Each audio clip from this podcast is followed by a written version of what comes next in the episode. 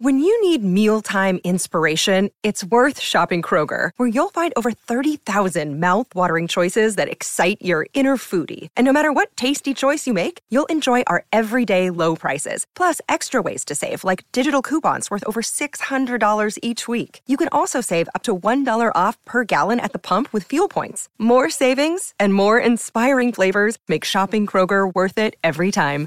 Kroger, fresh for everyone. Fuel restrictions apply. Nuestro insólito universo.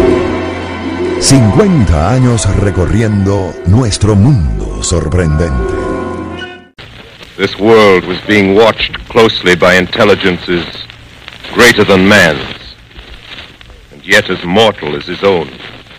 Es la noche del 30 de octubre de 1938.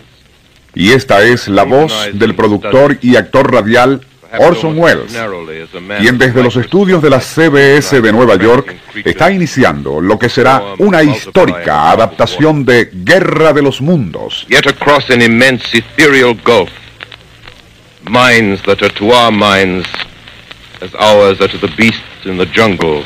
A esta vívida recreación de la novela de H.G. Wells, el genial productor norteamericano le dará un cariz noticioso sumamente realista, interrumpiendo una supuesta transmisión bailable con frecuentes boletines provenientes de un observatorio, donde se informaba de grandes destellos observados en la superficie de Marte.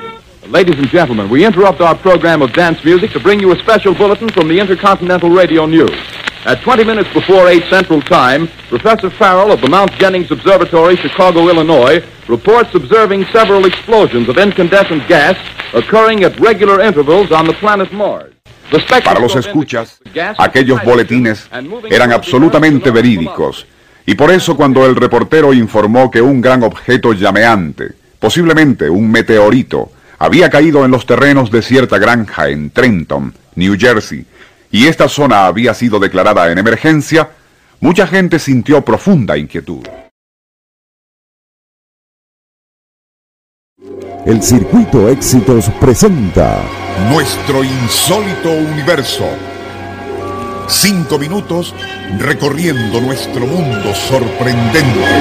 una producción nacional independiente de Rafael Silva, certificado número 3664. No tuvieron que esperar mucho, pues las noticias procedentes de Trenton eran cada vez más alarmantes. Mientras millones de neoyorquinos permanecían como clavados frente a sus radioreceptores, el reportero, en el lugar de los acontecimientos, informaba con voz tensa que el objeto espacial estaba produciendo un raro sonido. Magistralmente dirigido el narrador y utilizando efectos de gran realismo, Wells logró hacer creer a los radioescuchas que una compuerta en aquel cilindro se estaba abriendo. No, we're not more than 25 feet away. Move it! Keep back there! Keep back there! I tell you! Okay, keep those men back! Keep back there! Keep those idiots back! Keep off! A partir de aquel momento, fundiría el pánico en toda la zona, en la zona este de los Estados Unidos, pues según el narrador, seres horribles, con piel lustrosa como cuero húmedo y ojos inmisericordes, salían del cilindro disparando rayos caloríferos contra los curiosos allí presentes. De 7.000 soldados que habían acudido al sitio, solo 120 escaparían con vida, mientras aquellos seres de pesadilla arrasaban con todo en su avance por la campiña de Nueva Jersey. El propio locutor radial, ubicado en un edificio cercano, también sucumbiría ante las armas mortíferas de los marcianos. Para entonces, turbas, presas del pánico, se habían echado a la calle, abandonando casas, edificios y negocios en un intento por escapar de los invasores.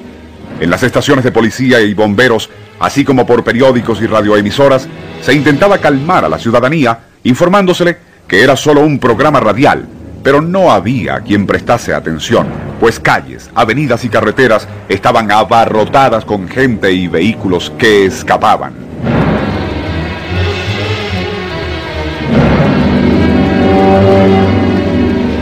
Había sido tal el pánico que casi nadie pudo escuchar el final de aquella dramatización, donde, igual como ocurre en el libro de Wells, Los invasores morían infectados por microscópicas bacterias terrestres que al invadir sus indefensos organismos acababan con ellos.